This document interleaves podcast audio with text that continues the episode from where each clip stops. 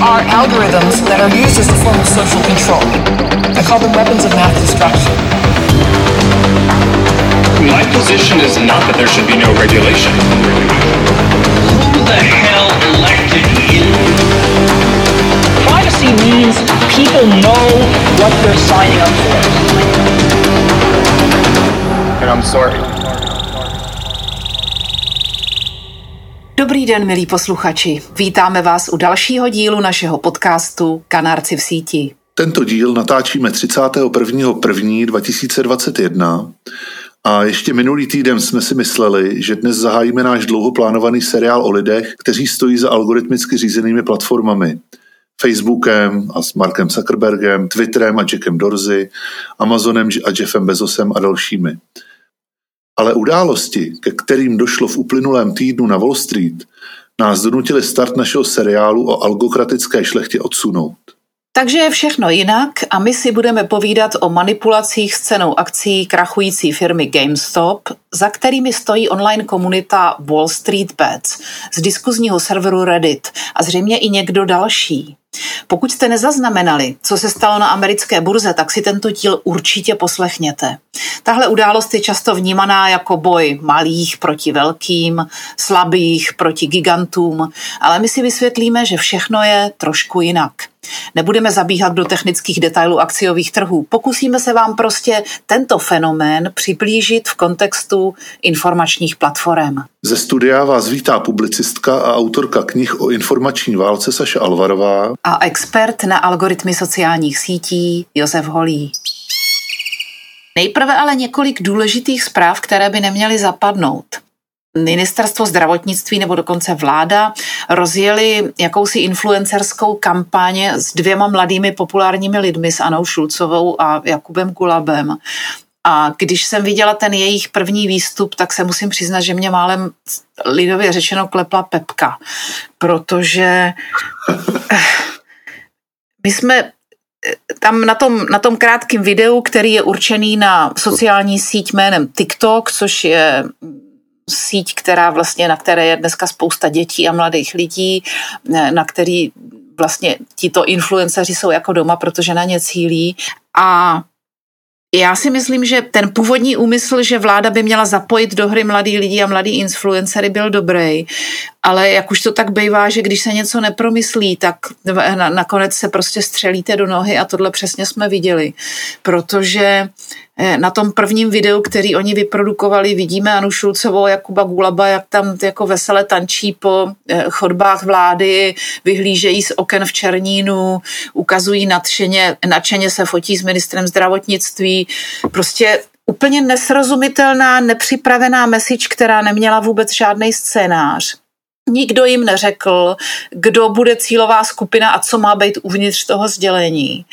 A e, navíc to nezapadlo do kontextu vůbec žádný kampaně, protože žádná kampaň není. Takže vylezl opravdu hrozný malér. Všichni se tomu na sítích smějou a úplně oprávněně. Protože influenceři jsou v tom nevinně, ale ten, kdo vytváří tu koncepci a myslí si, že ho spasí dva mladí lidi z TikToku, aniž by to zasadil do nějakého puzzle celkový komunikační koncepce, tak to je trestuhodný počin. Nikdo těm lidem nedal profesionální zadání, kam mají v rámci komunikační kampaně cílit, nikdo jim nenapsal scénář, nikdo nevzal v potaz, že jejich cílovkou jsou jenom mladí lidi a děcka, který konzumují úplně jiný obsahy, ty nejsou zvědaví na nějakou vládu České republiky. A místo, co by jim řekli, které informace v rámci jejich vlastních videí chce vláda dostat k mladým, to znamená třeba nechoďte pařit, vymyslete nějakou jinou zábavu. Navíc my jsme uprostřed krize, ta kri- komunikace má být decentní, zdrženlivá, pravdivá a dávkovaná.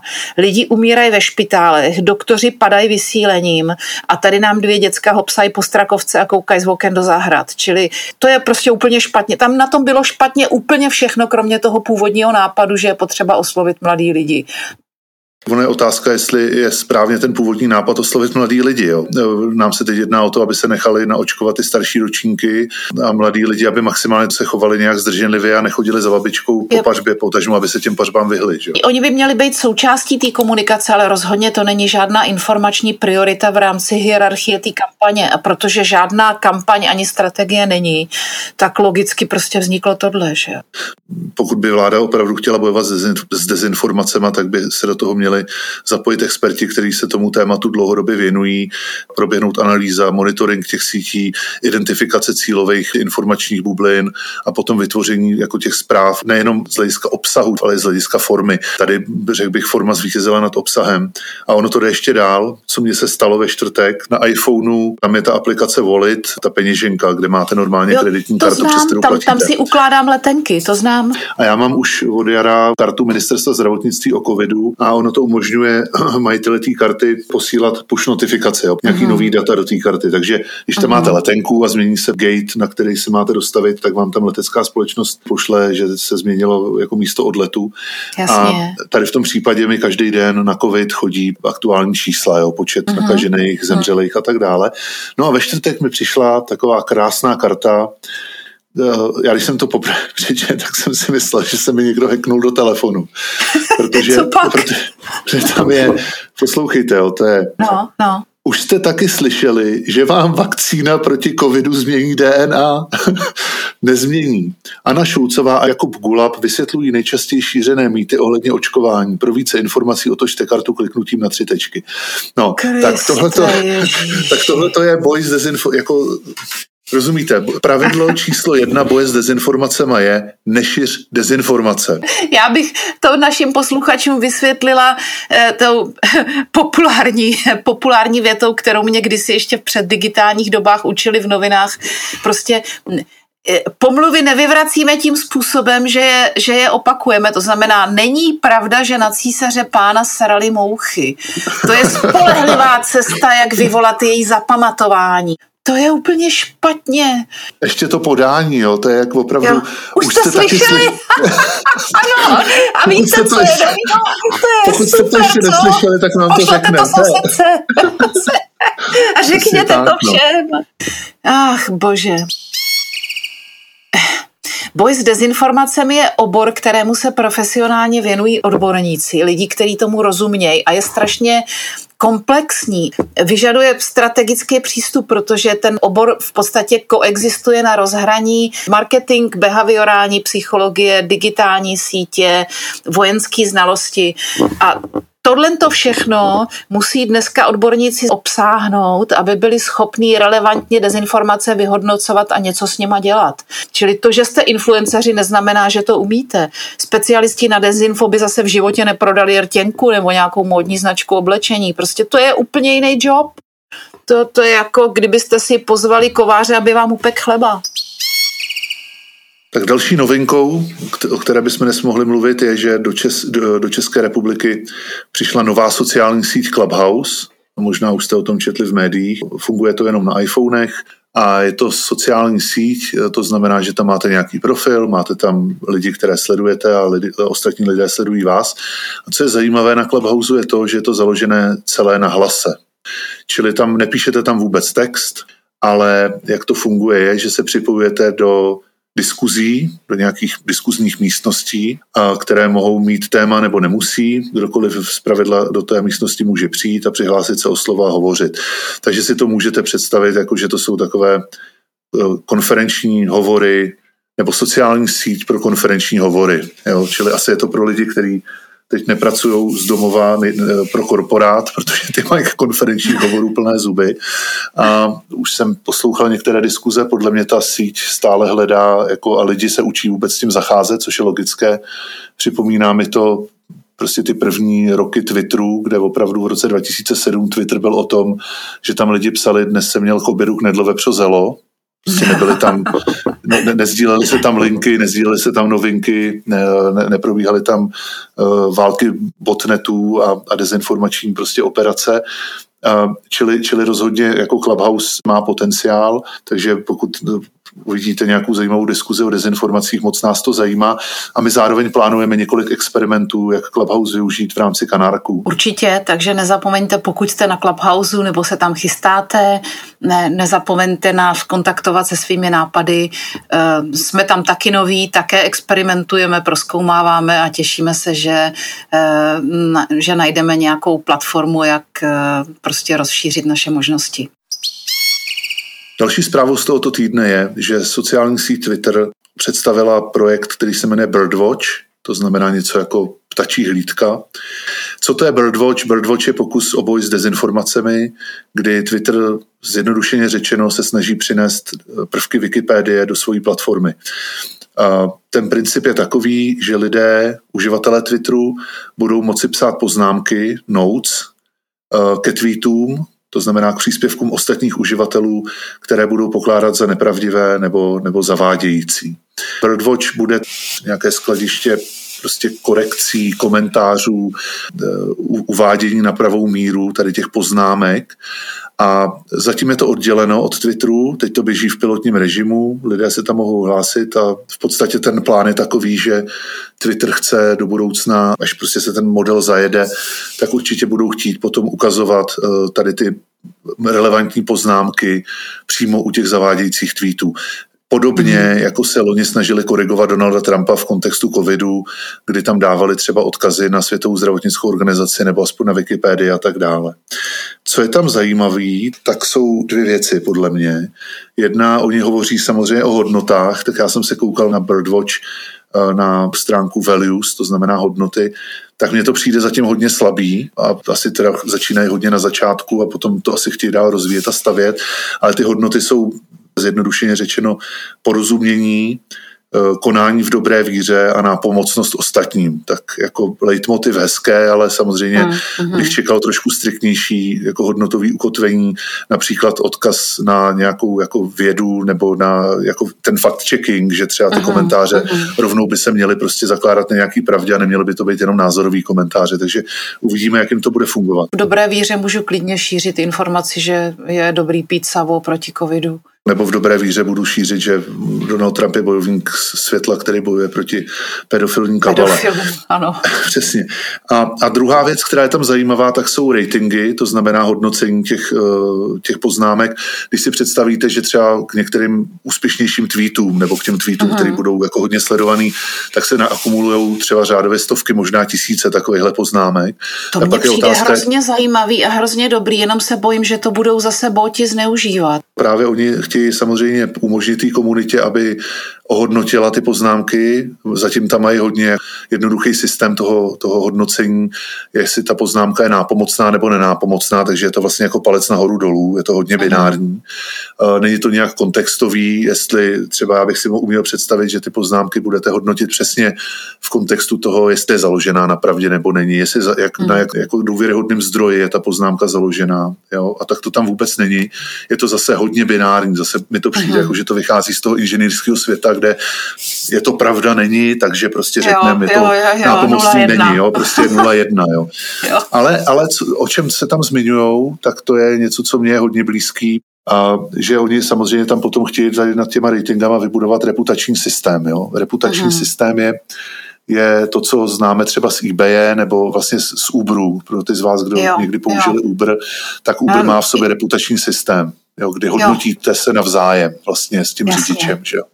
A tím vám klesá nebo stoupá reputace. Prostě když se pozvracíte v taxíku, tak vám klesne reputace v rámci, v, v rámci, v rámci sítě Uber. Když okradete zákazníka na eBay, tak vám taky klesne. Jo? Reputační systémy už jsou jako standard v řadě různých mm-hmm. kontextů. Tady bude zajímavý, kam s tím Twitter půjde dál. Rozhodně stojí za to Twitter Birdwatch sledovat a my se tomu určitě budeme ještě v budoucnu věnovat tato, ten trend k té samoregulaci už se objevuje všude, kam se podíváte na sociálních sítích. Takže Facebook vytvořil jakýsi dozorčí, jakousi dozorčí platformu, říkají tomu Facebook Oversight Board. A tato a platforma ohlásila, že bude posuzovat odstranění Trumpa z Facebooku a vyzvala, vyzvala veřejnost k zasílání komentářů. E, je to asi 20 expertů z různých oborů e, a tito lidé mají fungovat jako nejvyšší soud, jehož závěry by měly být být pro Facebook závaz, závazné, jakýsi etický dozor. Ovšem zapomněli samozřejmě dodat, že tito lidé jsou placení Facebookem, což ty, mi přijde úplně absurdní. Jak může být toto rozhodnutí závazné, jako v rámci statutu společnosti? Kdy, mě to hrozně připomíná tu situaci v Google, kdy si Google nazv, eh, najal ne, jakéhosi hlavního poradce pro etiku, vnit, vnitrofiremní etiku a když se tento poradce, myslím si, že dokonce, že to byla žena, dostal ano, příliš ano. hluboko pod kůži vnitrofiremním, vnitrofiremnímu rozhodování, tak ji zase vyhodil.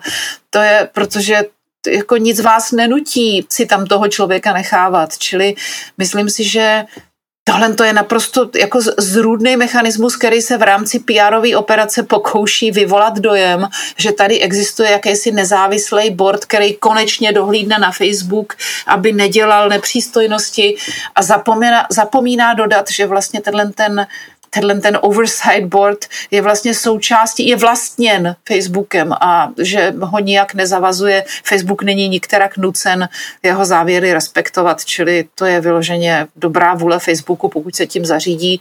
A už jenom to, že ti lidé vznikli a byli přizváni Facebookem ke spolupráci a dostávají za to honorář, je samozřejmě totálním způsobem jako subvertuje, já nevím, jak to řekla, to je, to je prostě diverze do nestranosti jejich rozhodování, do nestranosti jejich pohledu. Tohle by se vůbec nemělo dít.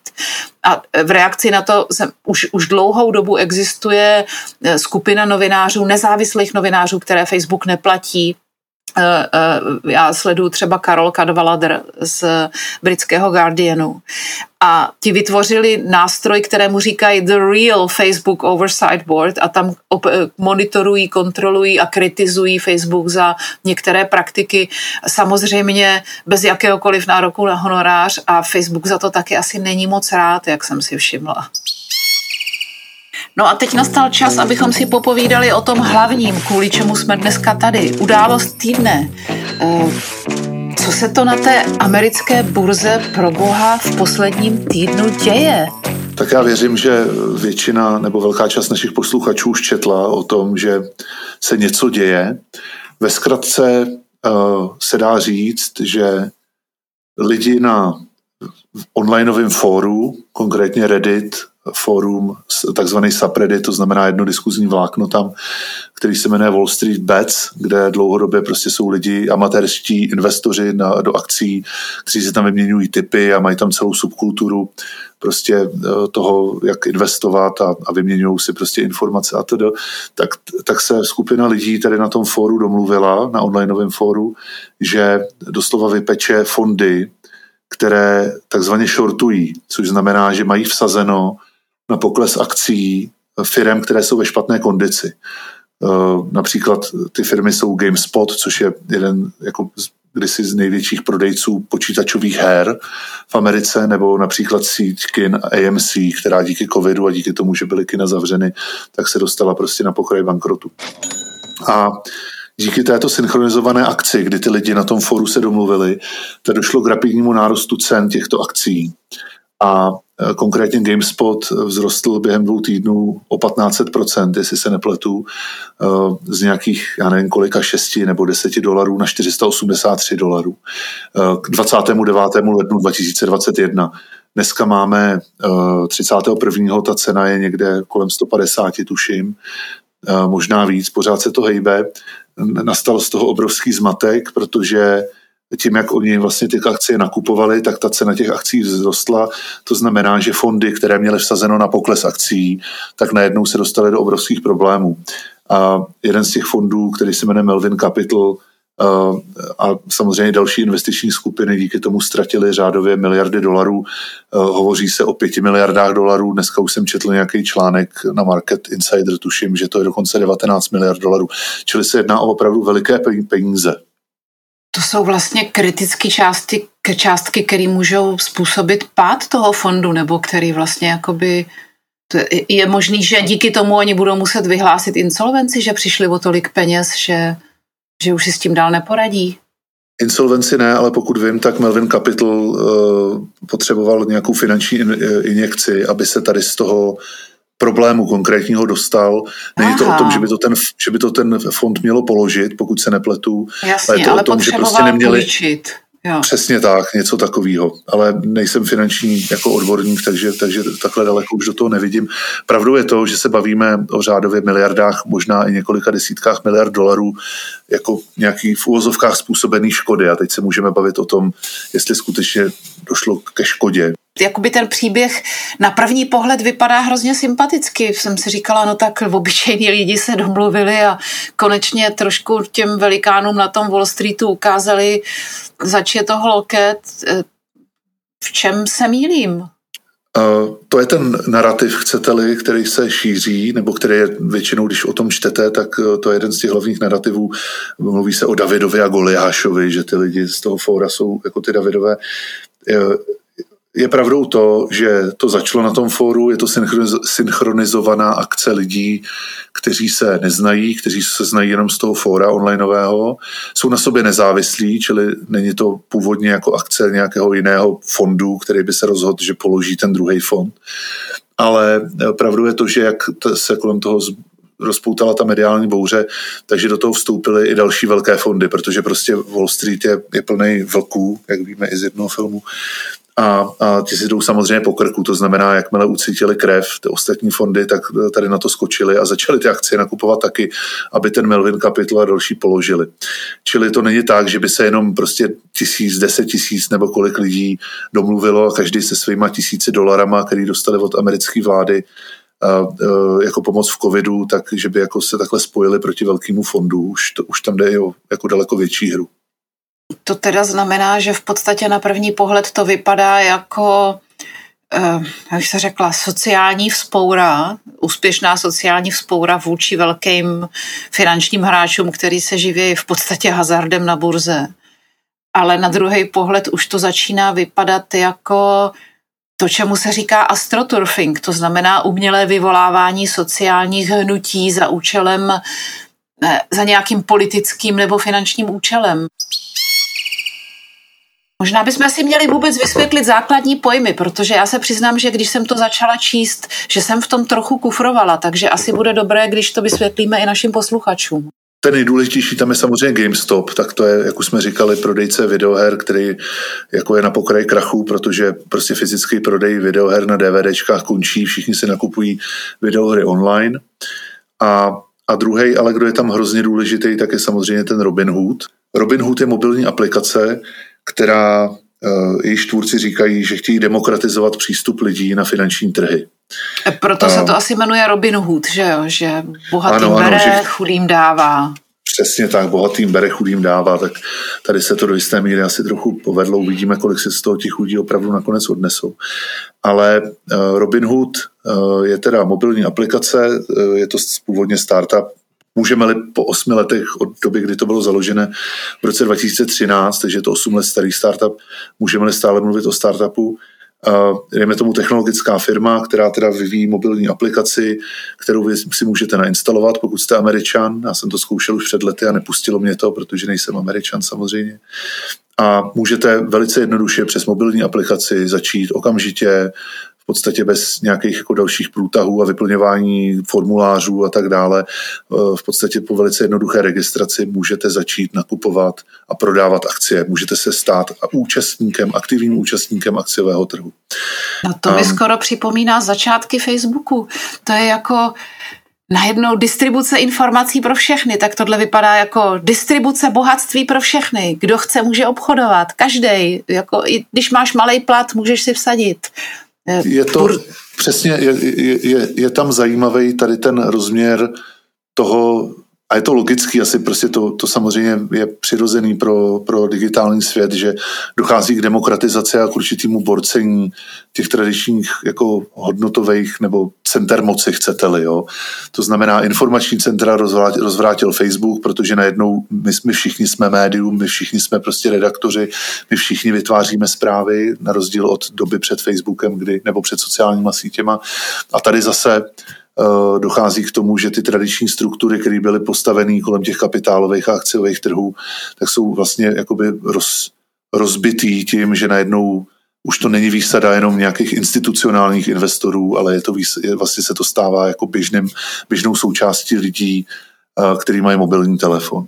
Čili ono to na první pohled vypadá, že to je vlastně jakoby přiblížení nějakého složitého elitního mechanismu lidem, že to plní ten narrativ toho toho zlidovění, té větší demokratizace, jenomže tam je v tom, já tam teda v tom vidím právě to, čemu se říká disruptivní, to znamená, že ono to vlastně rozseká na cimpr campr stabilní model nějaký hierarchie a organizace a místo něj to vnáší úplně jiný model hierarchie a organizace, který je ale nevyzkoušený a může Může to taky, jak se říká, když si svítíte sirkou do nádrže, pěkně blafnout.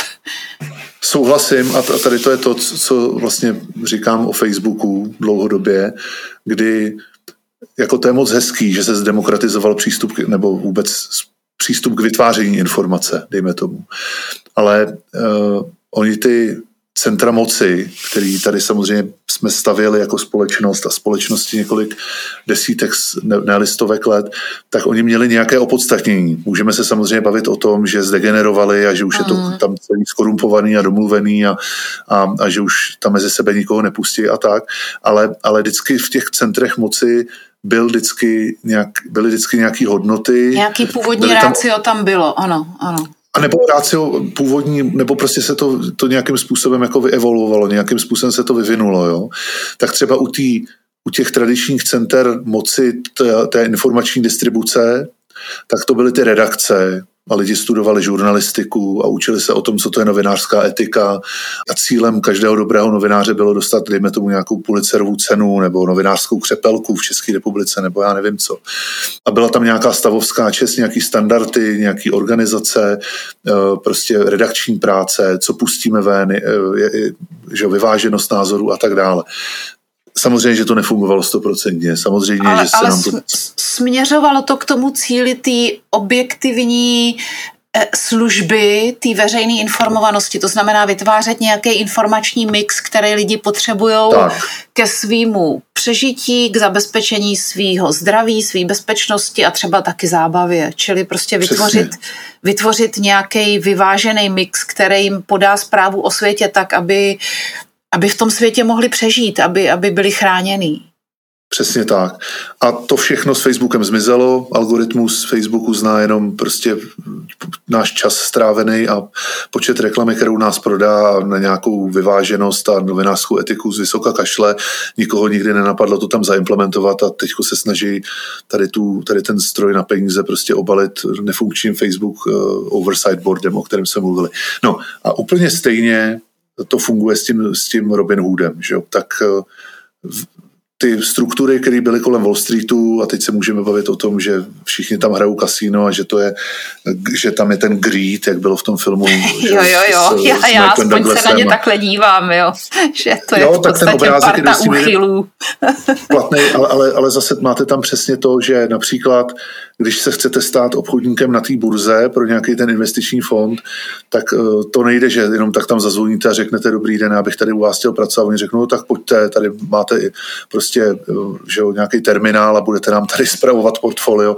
Vy musíte projít, vy na to musíte mít vzdělání, musíte uh, a musíte potom strávit třeba nějaký čas na takzvaných trenažérech, že jo, na určitý tady ty druhy těch obchodů, protože tam je několik věcí. Jo. Tam je Jedna věc je umět v tom chodit, rozumět té komplexitě těch finančních prostě instrumentů, které tam jsou a to, co vás naučí ve škole, tak to potom v tom reálném světě je těžké aplikovat, že vy si to musíte zkusit na vlastní kůži, to je jedna věc. A druhá věc, je to velice jako emočně jako náročný. Jo. E, není to legrace koukat se na křivku, mít nakoupený akcie a koukat se v reálném čase na křivku, jak vám ty akcie klesají. To si člověk jo, dostane do obrovského psychika stresu. a psychologie tam hraje tak, strašně důležitou roli, tak. že jo?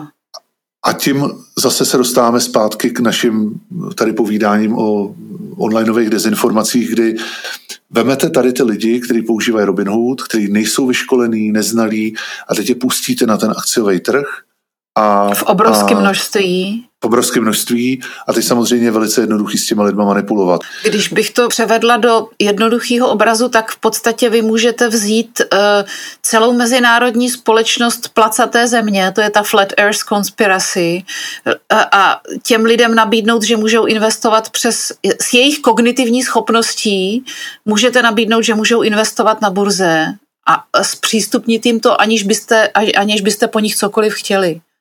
Přesně tak. A necháte, a, a, a ono, to není, ono to není ve váku, ta aplikace není ve váku, a ten trh, že jo. Ty lidi jsou prostě na těch onlineových forech a tam si vyměňují ty informace.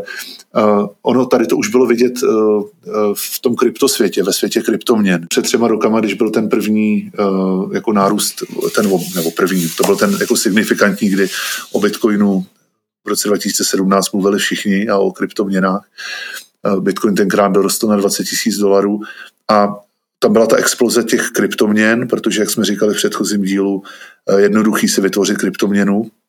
A přesně k čemu docházelo bylo, že naprosto obskurní kryptoměny, které neměly za sebou žádnou síť, která by je počítala, které byly opravdu vytvořený tak, že programátor sednul, stahnul si uh, někde už existující kód a vytvořil novou kryptoměnu a dal nějaký atraktivní jméno, tak eh, tyhle ty kryptoměny eh, většinou byly eh, přesně takzvaně pumpovaný nahoru. Jo? Tomu se říká pump and dump schéma, Aha. kdy, vy, kdy existovaly přesně jak přes kopírák tady ty koordinované akce, kdy existovaly fóra, kde se lidi domluvili, identifikovali z toho z portfolia těch kryptoměn nějakou, která je hrozně malá, která stála prostě pár centů za kus tenkrát, jo? nebo a domluvili se na synchronizovaný akci, kterou spustí třeba druhý den ve tři odpoledne.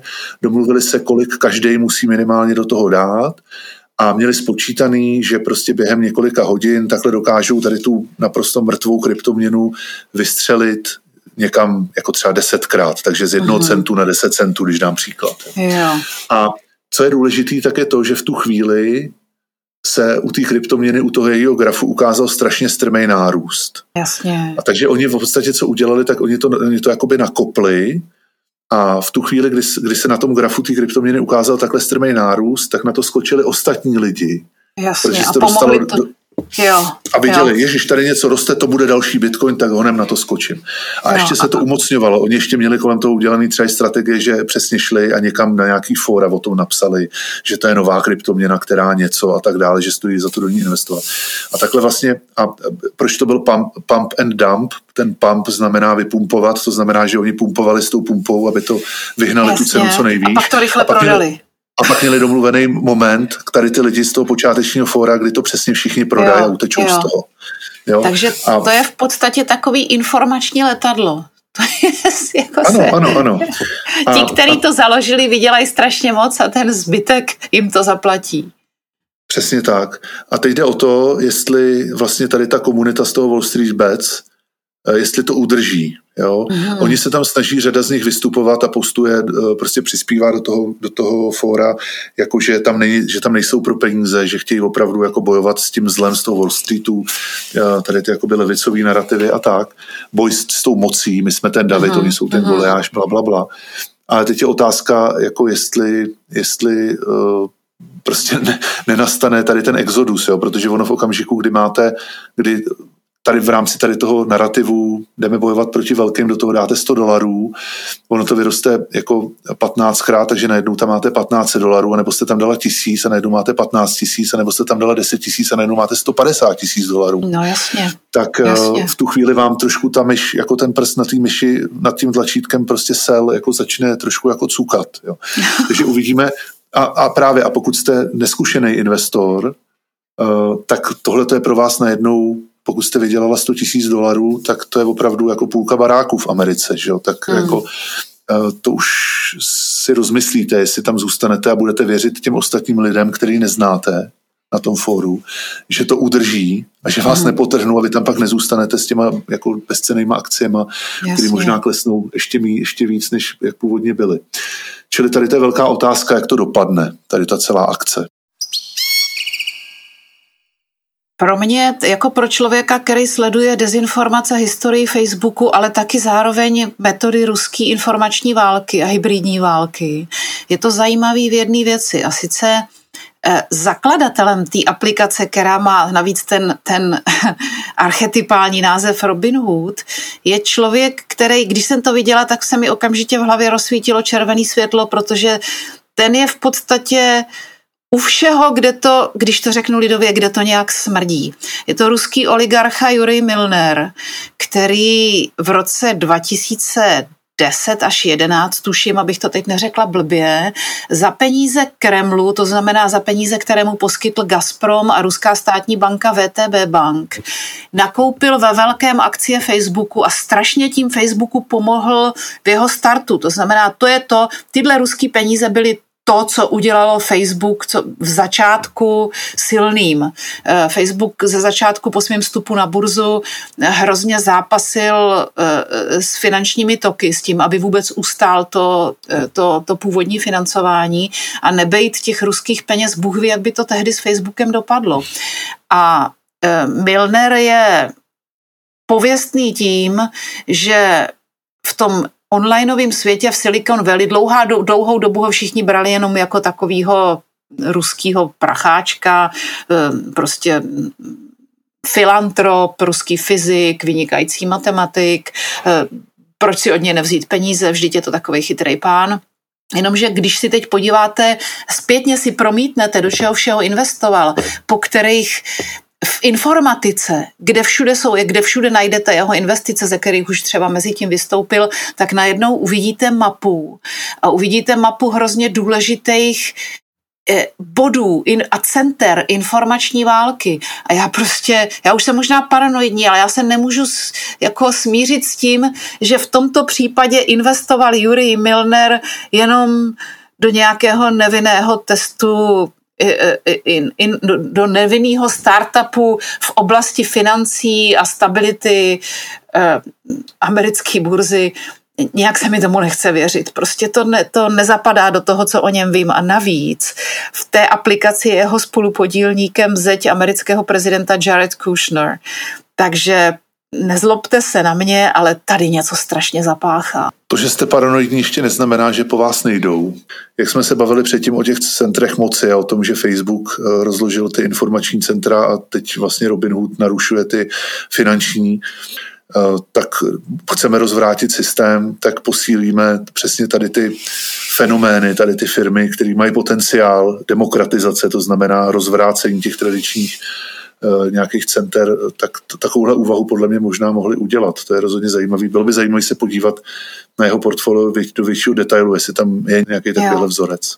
Eh, já si myslím, že rozhodně ten princip toho astroturfingu, jak se tomu říká, to znamená vytváření, jako vzedmutí těch lidových vln protestních nebo jiných eh, pomocí onlineových nástrojů, je to už je popsaná metoda, hodně o ní psala třeba Joan Donovan z Harvardu, ale i jiní. A uh, myslím si, že to je fenomén astroturfingu ve finančním, respektive burzovním světě, že rozhodně aplikace Robinhood není jediná, která se kolem něj nějak pohybuje nebo ometá. Já jsem si teď všimla jedné zprávy, ve které i Česko, pomlčka slovenský finančník Pavol Krupa organizoval v Americe jakési demonstrace, eh, lidové protesty, které měly za úkol pohybovat s kurzem akcí firmy Heinz. Čili myslím si, že to je ve středu zájmu a do budoucna bude přibývat těch, kteří se kolem tohoto tématu nějak jako ochomítli a že je to intenzivně zkoumáno, protože já nevím, já kdybych byla aktér, který touží destabilizovat Ameriku, tak bych rozhodně cílila na tři systémy a to jsou informace, justice a finanční stabilita. A kde je a finanční stabilita Ameriky? To už jsme viděli v roce 2008, když, eh, jestli jste viděli film Big Short, když vlastně se rozhoupal trh eh, s nemovitostmi a málem způsobil světový finanční kolaps. Když si to představíte, tak on ten trh akciový, tak ono je to kas, kasíno, že jo, takzvaně vysokofrekvenční kasíno. Dneska už tam v podstatě neobchodují lidi, takový ten obrázek těch uřvaných, spocených v modrých košilích těch pánů na tom ten trading fóru. tak eh, takhle to už dávno není. Dneska, dneska vlastně ten hlavní objem těch transakcí prostě se činí automaticky a, a dělají to v podstatě jako uměle inteligentní stroje, které jsou samozřejmě optimalizovaný nebo vycvičený na to, aby prodávali, nakupovali a tak dále a jsou tam různé úrovně těch, těch nákupů. Ale tam je právě zajímavé, že tam máte takovýhle kasíno a ono jakž tak fungovalo, jakž tak, samozřejmě tam byly problémy a některé byly velký, ale právě protože to bylo obalený tady tou strukturou toho, eh, tý, tak byly v moci, podstatě nebo... jakýsi rozhodovací body, že jo, decision making přesně, points. Přesně, nějaký regulace, jo, oni vás na tu burzu pustili, jenom když jste měli nějaký zajištění a nějakou úroveň a, a pro, prostě máte tam takovouhle, jako takovýhle klub, který má v tom nejobecnějším jako když to řekneme úplně nejobecněji, tak má nějaké hodnoty a, ten, a regulace a pravidla. A teď vlastně vy teda, ale v prostředku už tam jsou ty stroje, už tam je ten vysokofrekvenční prostě a plně automatizovaný obchod. A teď vlastně k čemu díky tomu Robin Hoodu došlo, tak je to, že se tady ten svět tady toho, tady těch algoritmů vevnitř v tom, v tom Wall Streetu a ten svět těch onlineových algoritmů, který manipulují s tím veřejným míněním a to jsou ty, o kterých se bavíme tady v Kanárkách, tak najednou díky tomu ten Robin Hood zafungoval jako takový jako propojení. Jako propojení taková, těch dvou světů, ano. Přesně tak. A teď najednou se to, se to takhle propojilo a je z toho výsledek a máme ten, Big Bang. že... Jo. Ještě to není Big Bang, ale něco by se s tím mělo dělat. Já nejsem samozřejmě odborník na finanční trhy, takže nevím absolutně jako co, nebo ale vidím tam obrovský riziko, protože není důvod, aby, jak jsme říkali, aby se tady to prostě neopakovalo do budoucna s, jiný, s daleko komplikovanějšíma schématama. Můžete začít útočit i na velké firmy. Tady samozřejmě oni útočili nebo zneužili prostě pozice krachující firmy, eh, GameStopu a dalších, ale pak máte určitě velký hráče, dá se potom spekulovat na to, že i na těch velkých hráčích můžete prostě na nějakém pohybu akcí eh, vydělat peníze a ten pohyb těch akcí můžete zase rozhejbat a díky těm lidem, kteří jsou na tom Robinhoodu, potažmo na jiných platformách budou, tak eh, můžete prostě s tím trhem velice jednoduše jako manipulovat. Jo. A teď je vůbec otázka, kde se tam vzal ten plán. Oni tomu taky, to je zajímavý, třeba s tím ta analogie s QAnonem, že jo?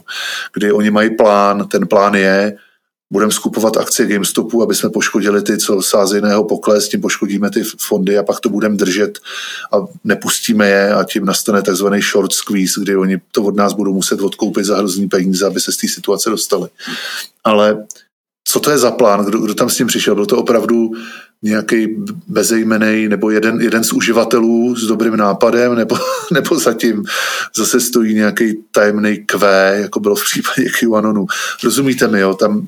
No jo, protože to vzniklo na diskuzním fóru o jehož lídrech a, a lidech a úmyslech vlastně vůbec nic nevíme a každá skupina má svoji sociální dynamiku a vy tu sociální dynamiku můžete libovolně vytvářet, hacknout, směrovat, když máte dostatečné znalosti k tomu uh, uvnitř těch informačních for působit. To už není nic nového, to vlastně v přímém přenosu nepřetržitě pozorujeme od roku 2016, že jo? Každá facebooková skupina má nějakýho lídra, nějaké troly, nějakého moderátora a má to prostě vlastní dynamiku, která ve výsledku má nějaký akční vektor, který se promítá do reálného světa a který může vyústit v reál reálnou fyzickou akci. Proto ti lidi toho 6. ledna do toho kapitolu přišli a mlátili tam do těch oken a byli připraveni pověsit Nancy Pelosi, protože prostě to, tam došlo k dotyku fyzického reálného světa, který vlastně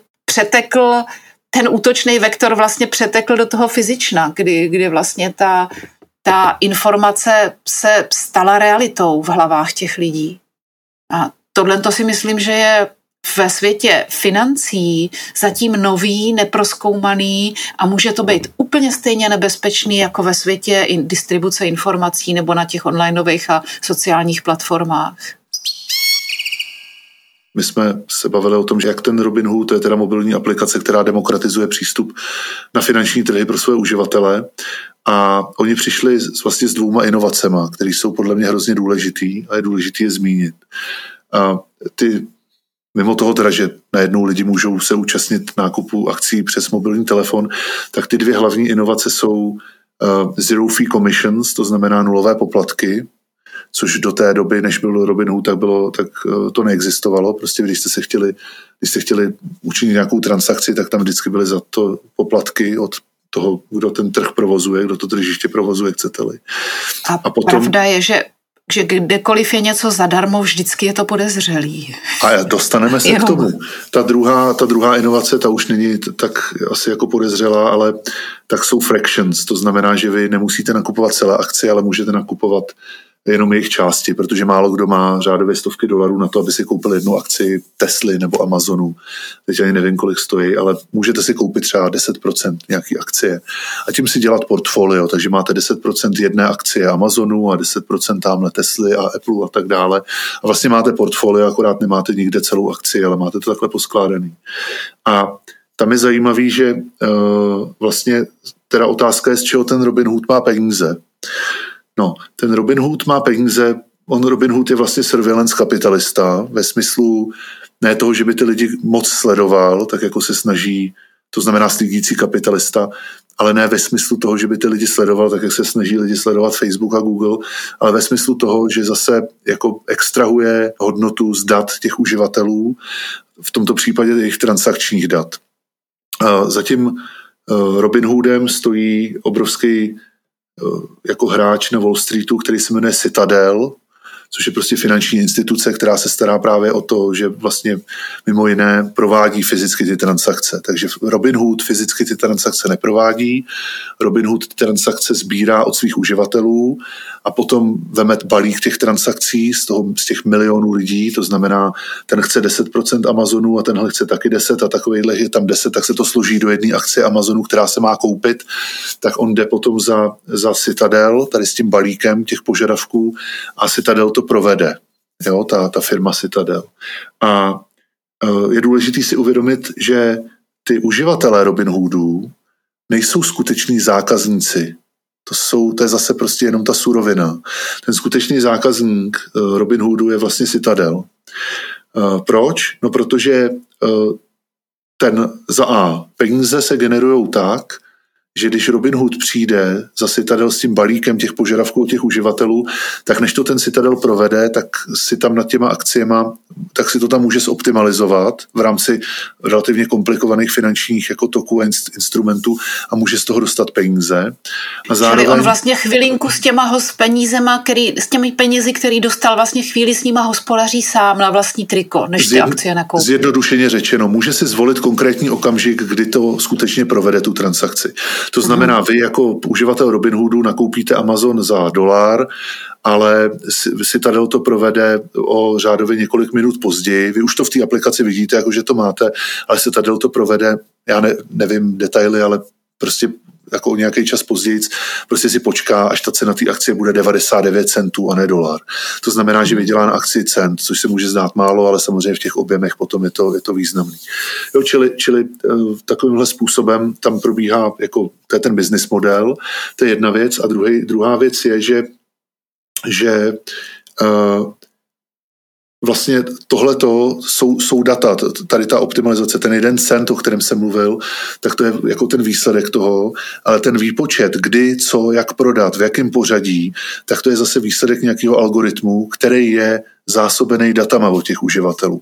Takže je to úplně ten samý princip, jako když Facebook sbírá data o nás a o našem chování a potom optimalizuje obsah, který se nám má ukázat na feedu, tak úplně stejně prostě Citadel sbírá data požadavků od uživatelů. Eh, věřím tomu, že Robinhood bude mít velice sofistikovaný behaviorální data, protože mobilní aplikace je super na sběr behaviorálních dat, takže bude schopný, jako oni potom budou schopni predikovat. Odhadnout jejich psychologickou zkratku. A zároveň i jako odhadnout, eh, kdy třeba jak moc, jak moc pravděpodobný je, že ty, že ty akcie rázem prodáte, Prodaj. nebo že je prodáte až za dlouho a tak dále. Jo? Čili tam můžou, jako jim tam z toho vylejzat velice zajímavý vzorce, na kterých oni můžou zase získat velice zajímavé peníze z toho, z toho důvodu a trénují tím zase nějaký jako trading algorithms, to znamená obchodu, obchodní algoritmy. S tou, s tou behaviorální složkou se ještě pojí u Robinhoodu jedna věc, a sice, že Robinhood vlastně přinesl do toho světa jako koncept gamifikace. No, gamifikace je takový to, když eh, vás vaše aplikace, přes kterou chodíte běhat, odmění, že se vám přehraje nějaká animace za, za to, že jste zrovna prostě, uběhla dva kilometry třeba. Jo, jo prostě řečen, homo ludens. Člověk potřebuje tu odměnu a trochu si pohrát, aby ten jeho mozek vyplavil tak, ty endorfíny. A vy tu nějaký... aplikaci používáte, ta gamifikace, to je prostě koncept jako v produktovém designu digitálním, kdy vy využíváte tady ty odměny k tomu, abyste motivovali uživatele k něčemu. Jo, a teď můžete využívat k tomu, aby, když jste fitness aplikace, aby uživatelé víc běhali a že ho zhubli, a nebo, že to je odměňovat prostě. A nebo v případě samozřejmě motivovat. Facebooku, Facebook má taky gamifikační jako elementy, ty lajky, které dostáváme, které nás pak plní tím pocitem štěstí, tím dopaminem, tak to je prostě gamifikační zpětná, zpětnovazební smyčka, protože nás to potom nutí tam dávat víc a, a přispívat a tak. A Robinhood má gamifikaci taky, takže když se vám povede nějaký hezký obchod, tak vám to přehraje animaci a nabízí vám to a, a zajímavé akcie, které byste si mohli koupit a máte tam, máte tam badge, eh, odznaky za to, jak bohatý portfolio máte a tak dále, čili ono vás to zase vtahuje do toho světa, aby prostě jste tu aplikaci používali. Takže ono samo o sobě, to obchodování s akciemi, jako je vlastně hra, je to, je to náročný emočně a ono vás to takhle ještě jakoby do toho vtahuje. A uh, zajímavé je, že loni vlastně proběhla uh, médii poměrně velká aféra, která se týkala Robin Hoodu, bylo to v červnu nebo v červenci, tuším, kdy uh, jeden z uživatelů Robin Hoodu spáchal sebevraždu po tom, co se mu na jako interfejsu na, v té mobilní aplikaci Robin Hoodu ukázalo, že je v mínusu 750 tisíc dolarů. Oh. 20-letý kluk. Jo. A On to byl no, omyl. No, teda. On to byl omyl ve smyslu, on to špatně pochopil, co tam je napsané. Tam jde o to, že prostě nějakou dobu trvá, než se nějaký akcie, než se nějaký uh, transakce jako provedou a tak dále. Čili nějakou dobu se může zdát, že jste v mínusu. On prostě byl neznalej a to právě jsme zase jo, zpátky u jo, toho, jo. vypustíte to neznalý ano. lidi, aby si hráli s atomovou bombou v uvozovkách, tak, eh, Jasně. nebo děti s ohněm, dáte jim sirky, pošlete jo. do stohu, jo, tak, tak tady přesně jo se tohle ukázalo, že prostě ten uživatel, ten kluk byl uh, jako zoufalej, tak napsal dopis na rozloučenou a, a no prostě to, to složil. Takže, to je strašný. Takže tady jako jsou obrovský rizika z různých úrovní, jako ty individuální úrovně až po tu systémovou, bych řekl. Jo, čili oni vlastně obalují, postupně obkličují burzu novou vrstvou uživatelů, který jsou eh, kognitivně oslabený, jsou mentálně manipulovatelný nebo emocionálně manipulovatelný právě protože o nich hodně víte a nazbíráte o nich behaviorální data, pomocí kterých můžete odhadnout jejich reakce a ty stimulovat. A tahle nová vrstva těch uživatelů vlastně úplně změní poměr sil a tudíž i tu dynamiku těch pohybů na té burze. Ano, a umožňuje to zase, jak se říká v angličtině, já proto nemám jako dobrý ekvivalent v češtině, jo, ale oni vždycky používají to slovo weaponized, že jo, takže, takže uh, social media jsou weaponized propaganda, prostě weapon je zbraň zneužitá pro nějaký útočný cíle, by se dalo říct. Tak tady se můžeme bavit mm. o tom, že máte weaponized market manipulation, zřejmě, nebo propaganda-based market manipulation. Prostě vy jste schopná najednou skombinovat přesně ty postupy z té uh, informační války s tím, abyste manipulovala trhem, protože máte najednou ty ovečky, tu, tu masu těch lidí, kteří na tom trhu přímo jsou. Kterým můžete šimrat v mozku ty jejich stimuly, aby udělali přesně to, co a vy můžete chcete. použít úplně stejné prostě metody, jako se používají v QAnonu nebo v odpůrcu očkování a tak dále. A navíc, kdo by ten narrativ nebral? Hurá, Janošíci, prostě pomstíme Velice se silnej. těm ano, bohatým. Ano, přesně tak. to je strašně starý archetyp, ten funguje vždycky. To je, to je hrozně silný. No a tohle byli další kanárci v síti. Děkujeme vám za pozornost a přízeň. Pokud si myslíte, že to, co si tady spolu povídáme, je důležité a zajímavé, prosíme vás, doporučte nás dál. Doporučte nás kamarádům, známým, přátelům, příbuzným, všechno berem. Najdete nás na www.kanárci online a nezapomeňte se přihlásit k odběru našeho podcastu na platformách Apple, Google, Spotify a nebo kdekoliv jinde, kde rádi posloucháte. Tady vždycky zapomínáme zmínit zmínit, že náš podcast lze poslouchat i na webu. To znamená, když půjdete na www.kanárci online, můžete si tam přehrát kteroukoliv z našich epizod. A nezapomeňte nám dát like nebo hvězdičky, pomůžete tak dostat náš podcast k více lidem. Hudbu a zvuk nám produkuje Psiek z defmutedrecords.com a od mikrofonu se s vámi loučí Saša Alvarová. a Josef Holý. Naslyšenou. Naslyšenou. Money!